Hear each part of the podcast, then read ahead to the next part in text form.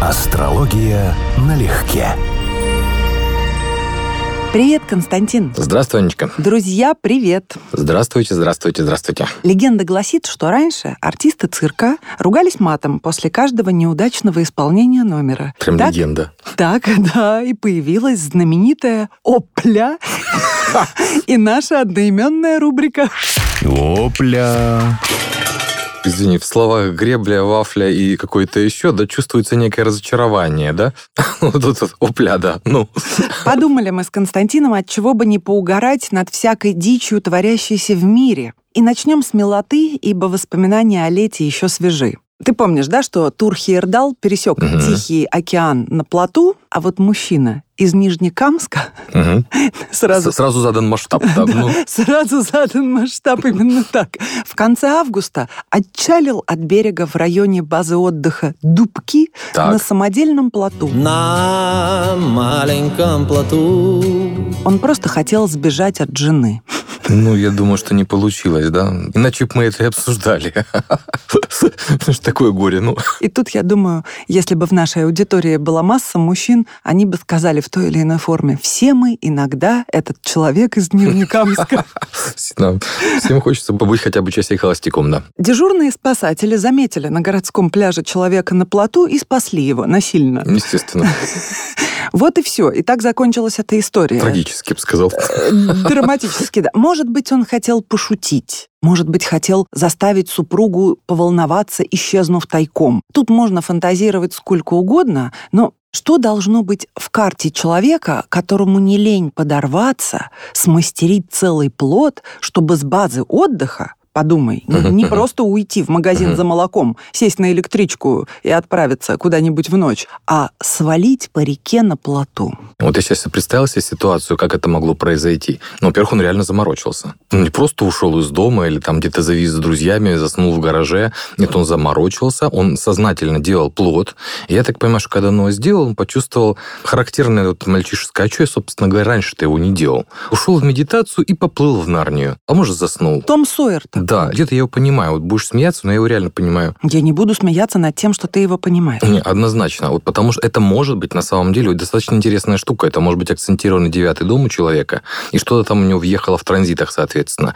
У него была страсть путешествий. Но он добропорядочный семенин. Он жил, он терпел, он тянул лямку, ходил на работу. И вот однажды, дорвавшись до базы отдыха, что-то в нем из девятого дома рвануло, и он понял, надо через Атлантику. Если не через Атлантику, то хотя От бы... че- Дубков. Хотя бы от. Дубков. Хотя бы в одном будет определенность жизни. Нет, я его понимаю, на самом деле, серьезно. Представьте себе, что вы лежите на плоту, да, вот, который вы сами смастерили, смотрите в э, звездное небо и понимаете, что вот во что превратилась ваша жизнь. Толкаетесь и поплыли, и бог его знает Нет, куда. сперва Все равно идешь, лучше. находишь топор. Нет, то, что он его сделал, да, совершенно верно. И думаешь, что вот предпринять этим топором? И останавливаешься на самом романтичном Ты варианте. мрачненько посмотрела на реальность, да? Сделать плод. Я у нас романтик, а ты у нас нет, да? Ты у нас совсем... Ой, не надо вот только косить под романтика, ладно? Нет, я не косить, меня иногда заносит. Сейчас я его понимаю, мне хочется романтическую линию, девятидомную отстаивать. Ладно, ясно. Девятидомное Путешествие. путешествие. Страсть путешествия. По сути, это бродяжничество вот у человека. Есть люди, которым это прям вот необходимо, я в том числе. И представляешь его чувство, когда его спасли. Вот мне интересно, что он сказал? Эх вы, мужики. А вот было бы правда интересно узнать, На что он сказал. вы спасибо вряд ли. Что-то мне кажется, что спасибо было вряд ли.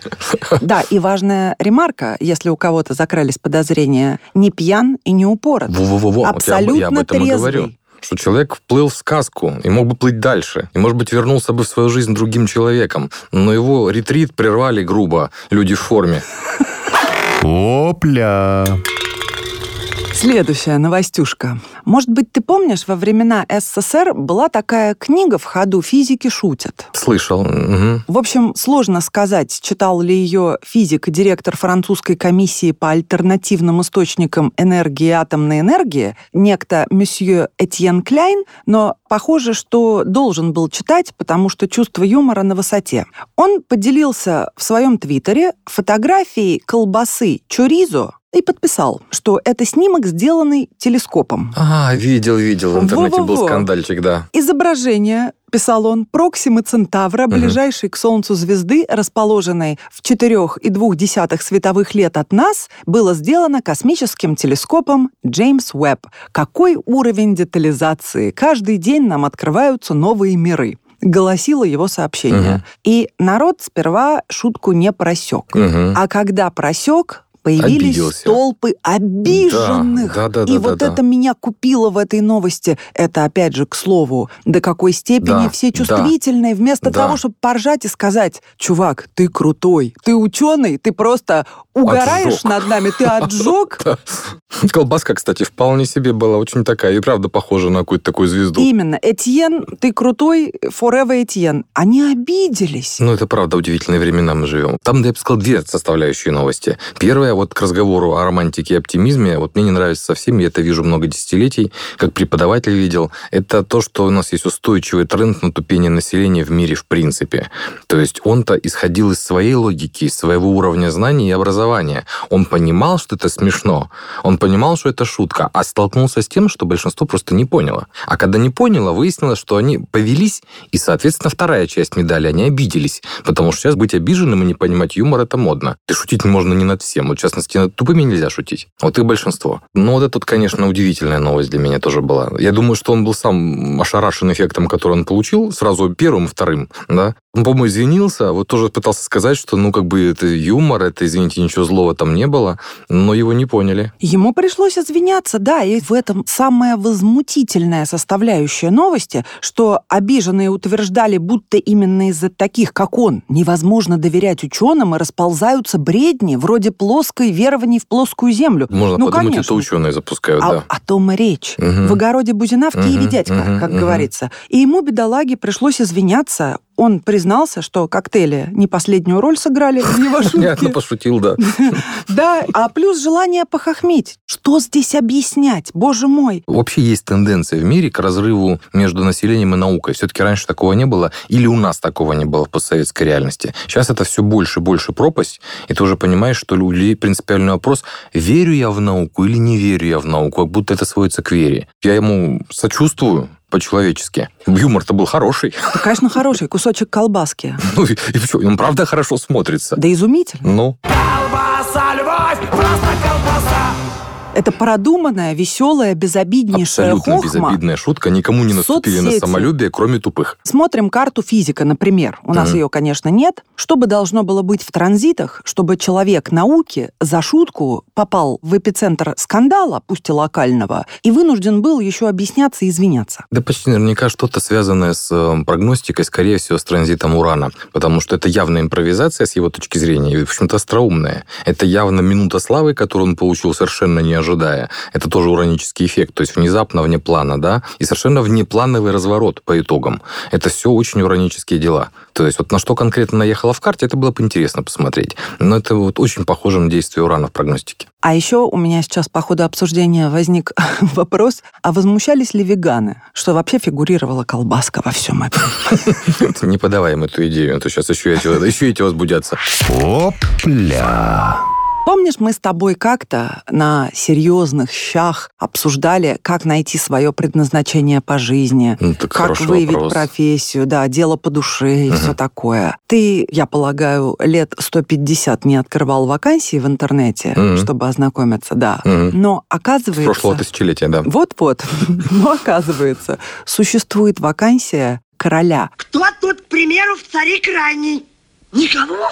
Так я первый буду. Причем пьющего короля. Обалдеть. Нет, смотрителя островов я слышал. Пьющего короля. Это да, уже такая интрига, что мне хочется слушать до конца. Ну, ну Почему пью- скажи, раз ты знаешь, пьющего? почему э, смотритель островов. Скажи уже, раз А что знаешь. смотритель островов? А, ничего не было? Нет, я просто читал, что такое есть, что там, в принципе, вполне себе годный оклад и вполне нормальное содержание, но только для человека, который нормально относится к одиночеству, к изоляции. Многие назвали бы эту вакансию работой мечты. Мгм. На острове Пил, кстати, название еще какое, да? Ага. Я на острове Пил служил королем и пил.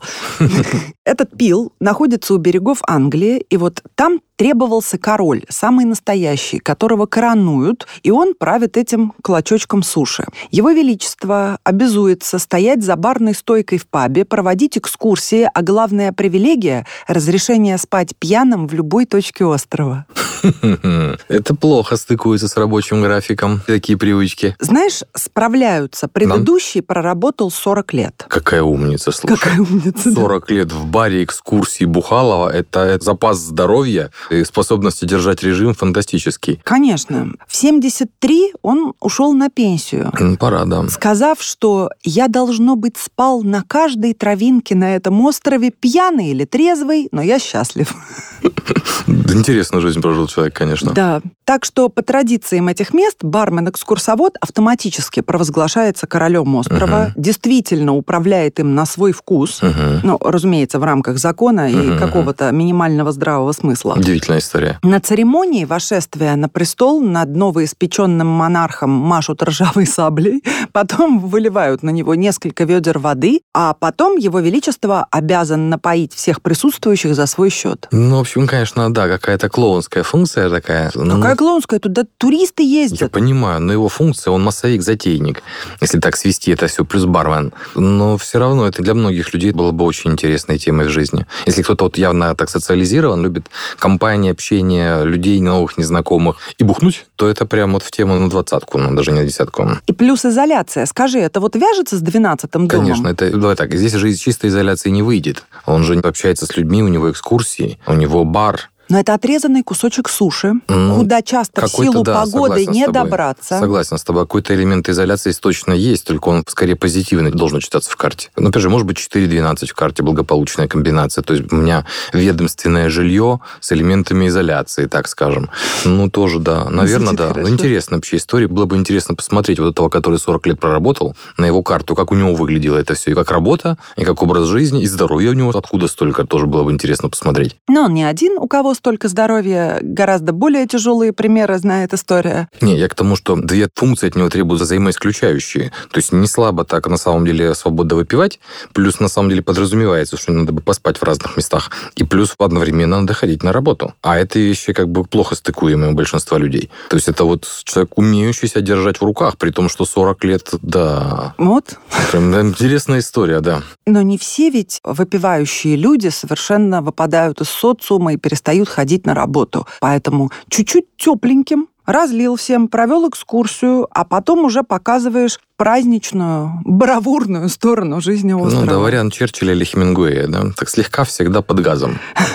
Остров Пил находится у северо-западного побережья Англии, и в XI веке здесь викинги рулили. Они использовали Пил как перевалочный пункт на бегах, то есть это очень историческое место. Это побережье им даровал король Иоанн Безземельный, брат Ричарда Львиное Сердце, по легенде погибший, напившись пивом с персиками, то есть Мгм. упившись. Мгм. Монахи построили укрепления на этом острове, тоже не от хорошей жизни, поскольку их пираты и Ага. разбойники терзали. А в конце 15 века здесь едва вся история Британии не перевернулась вверх тормашками. Здесь состоялась последняя битва в войне Алый и Белый Рос. Той самой, да? Да, Интересная история. Очень историческое место. А я обратил внимание на то, что безземельный подарил земли. Как-то вот Да, тоже, тоже в этом красиво. что-то есть, да. Видимо, есть такие вакансии, но они единичные на весь земной шар. И, конечно, это надо быть человеком, который готов свою жизнь построить вот так, что он в отрыве от цивилизации, на своей волне, абсолютно на своей волне.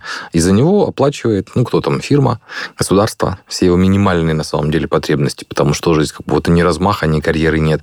Ну, это определенный характер. Супер редкая профессия, а я думаю, по численности таких сотрудников эта профессия, может быть, даже побьет космонавтов. Ну, это да, скорее да. Вот как это может Вообще, выглядеть? конечно, это продолжение идеи лесничих и смотрителей маяков, только такой элитарный вариант лесничего и смотрителя маяка, как у космонавтов, так сказать, элита, топ в этой профессии. И главные навыки-то никакие, по большому счету, не нужны. У того же смотрителя маяка, да и ремонт, у того же лесничего тоже есть немало обязанностей. А здесь вот, в общем-то, функции сходные, но делать при этом практически ничего не надо. Ну, бар это не то. А в карте как это? А, ну, 12 дом мы с тобой уже как бы обсудили Да, но супер редкая профессия. Как Здесь это? должны быть, с моей точки зрения, психологические какие-то склонности к вот такому уединению и самоограничению.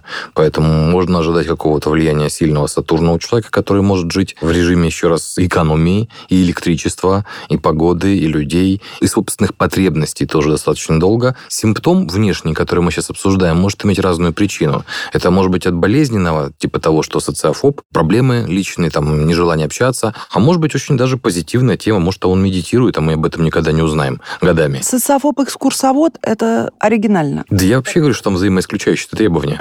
Опля. У филологов и всех ценителей великого могучего настал крупный праздник. Российские программисты создали нейросеть и назвали ее Ольга Станиславовна. Ольга Станиславовна врубается в сарказм, мат и сленг. Каково? Она умеет распознавать тональность письменной речи и даже делает это, я бы сказала, лучше, чем многие бумеры. Но это реально проблема языка русского, что у нас не только тональность фразы, интонация, но и, скажем, порядок слов в предложении очень сильно меняет смысл. Попробуй так научи робота понимать все эти нюансы. Человека ты не всегда научишь. Это не робот, это нейросеть. Ну, технически, да, это набор алгоритмов, да, но Да. все равно. Самое прикольное, что поначалу у Ольги Станиславовны были проблемы, она сарказм не выкупала. Считала сообщение вроде «это чертовски беспонтовый пост» позитивным сообщением. Или колбаску, да, в А, качестве альфа, возможно. да. Так что ее доработали или в процессе доработки сейчас, но так или иначе. Говорят, что эту нейросеть можно использовать для исследования развития русского языка, и в первую очередь воспользоваться должны филологи этой нейросетью. Это реально интересная перспективная тема. Я читал вот в этом же стиле, да, что нейросети сейчас выходят на уровень, в котором они будут анализировать, скажем, комментарии пользователей в соцсетях и на основании лексики, основании посыла выявлять людей с выраженными психическими нарушениями. Во-первых, это актуально. Во-вторых, это на самом деле не так сложно. А вот нюанс научить робота алгоритм, то есть, по сути дела, абсолютно виртуальную сущность научить понимать юмор, это не слабо. Это уже достижение, потому что масса людей юмор не понимает. Это один из признаков того, что у человека есть развитый интеллект. А астрологически что здесь? Астрологически мы вступаем в эпоху Водолея сразу по нескольким параметрам, так что нейросети в ближайшие десятилетия это будет наше все. Я думаю, что это будет и на уровне управления умным домом. Сейчас это скорее коммерческая марка «Умный дом». Толку от этого немного, хлопот много. А судя по всему, будет что-то типа того, что пришел с дверей и, ну, там, не знаю, 7-18, да, пожалуйста, передачу такую-то, свет над диван, разогрейте там это и так далее. То есть, чтобы сразу понимала голосовые команды в широком смысле слова. А плюс вот то, что я сейчас периодически читаю про нейросети, которые начали генерировать художественные произведения или видео, или мультики. Это сейчас, конечно, еще раз, только концепт. Но это развивается, во-первых, как стремительно, да, скорость, темп. А во-вторых, даже если это концепт, это означает, что вот мы сейчас привыкли к тому, что многие из нас могут там свое видео сделать на телефоне. И мы это уже воспринимаем как нормально. Я могу свое кино с титрами, с музыкой, с монтажом, с эффектами. 10, 15, может 20 лет. И у нас будут свои игры авторские. Не только свое кино. У нас будут группы людей, которые будут делать настоящее сценическое искусство при помощи нейросетей. Как бы ты на месте этих программистов назвал нейросеть для филологов? Как тебе ее имя? Ольга Станиславовна. Вот сразу ждешь авторучку, дойку, вот это вот самое подчеркивание, да, что где депричастный оборот, почему не выделен. Прям вот очень точно, очень хорошо. Одобряю. Даже облик соответствующий. Лариса Ивановна, нет? Ларису Ивановну хочу. Лариса Ивановна мне вызывает ассоциации с э, Мимино, Мимино, да. конечно. Поэтому сразу нет. А вот это вот как раз случай, когда хочется увидеть большие очки в роговой оправе, прическу хвостиком, линейку в руках и выражение Ну, лица. Хвостик это слишком игриво, это Да. должна быть хала. А, ну да, да, да. И линейку в руках. В том духе, что сейчас мы вас научим русскому языку. У Жванецкого прекрасный текст. У него была учительница русского, и он написал как бы на ее похороны прекрасное личное, очень небольшое произведение, страницы на полторы, что мы ее все ненавидели, что она и выглядела плохо, и вела себя, да, и что она была просто деспот. Но вот прошли десятилетия, и все мы, кто у нее выпустились, космонавты, журналисты, ученые, писатели и так далее, все до сих пор пишем без ошибок, и все мы встретились у нее на похоронах. Поэтому это, конечно, тоже очень, очень сильно. Может, и Ольга Станиславовна когда-нибудь, когда будет делать очередной ребут-апгрейд, тоже соберется народ. Помянут В интернете. в интернете, да. Опля. хочу рассказать еще об одном приложении, сингапурском. Оно определяет здоровье мужского члена по дикпику. То есть Какое время, такие и новости, да? Нет, Такой послушай. прогресс, ну. Никакой пошлятины. Пошлятина это как раз когда такого рода пики отправляют люди на сайтах Вообще не понимаю. незнакомым женщинам. А вот если отправить искусственному интеллекту, то он, а точнее приложение Мгм. He Health, Мгм. проанализирует фото и выдаст крайне точные прогнозы относительно здоровья. А впрочем, для здоровья полезны холода.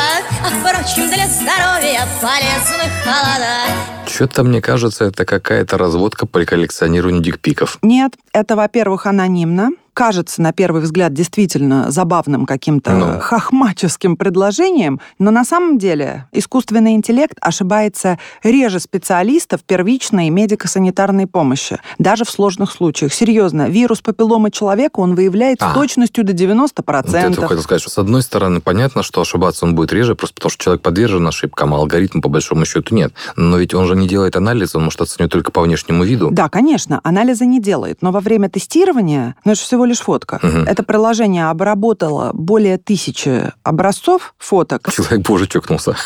И, именно.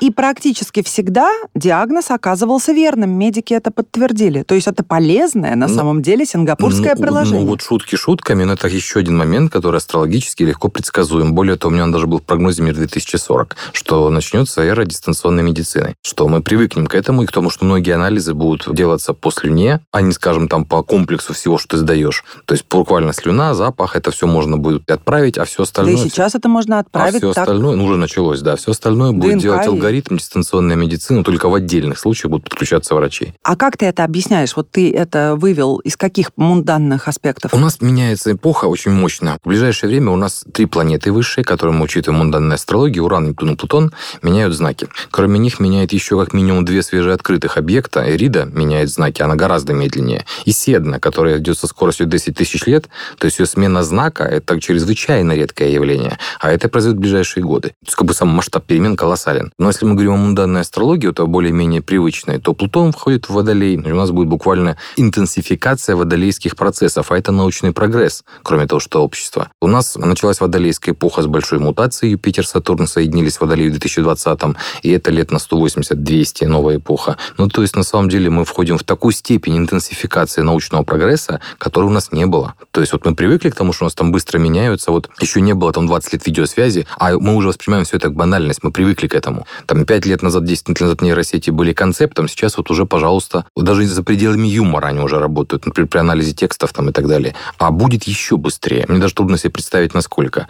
И я понимаю, это писалось в прогнозе «Мир 2040», что будет окончательный разрыв между образованной научной частью сообщества и массовой. Это будет ближе к средневековью. То есть будет массовая культура, совсем массовая, и будет и наука где-то существующая, изолированная одиночно, которая будет где-то даже в конфликте с массовой цивилизацией. Мы явно к этому идем. Если попытаться банально свести к домам суть этого приложения, то есть здесь здоровье, здесь половая тематика, ну, относительно сексуальная, но связанная каким-то образом. Что это? Это восьмой дом, это шестой дом, что это? Шестой, скорее всего. Дело в том, что астрология оценивает что бы то ни было на основании функции, то есть на основании глагола, что, собственно говоря, эта штука делает. То есть то, что это нейросеть, это подробности, а ее функция – это инструмент, просто новый инструмент, модернизированный инструмент по диагностике заболеваний. Ну, раньше мы, скажем, оценивали там какой-нибудь прибор, стоящий у врача в кабинете, и мы бы тоже считали это прибор. А это виртуальный прибор, но функция у него та же самое. Вот для человека, который это разрабатывает, или для наладчика, конечно, огромная разница. А для пользователя, в том числе для врача, по-хорошему это одно и то же. Просто более совершенный, более модернизированный комплекс диагностики.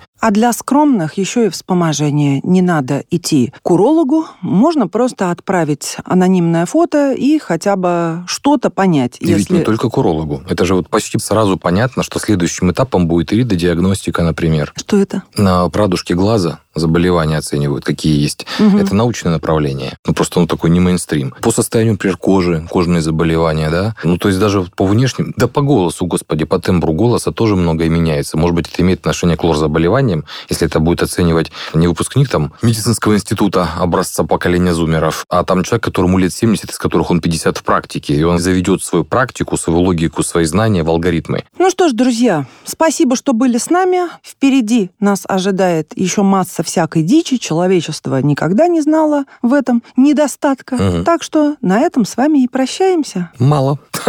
На мой вкус мало. Это такой выпуск, который можно прям так с чаем, с печеньками. Как бы вот вы сидите вместе с нами, а мы обсуждаем новости. Астрология налегке.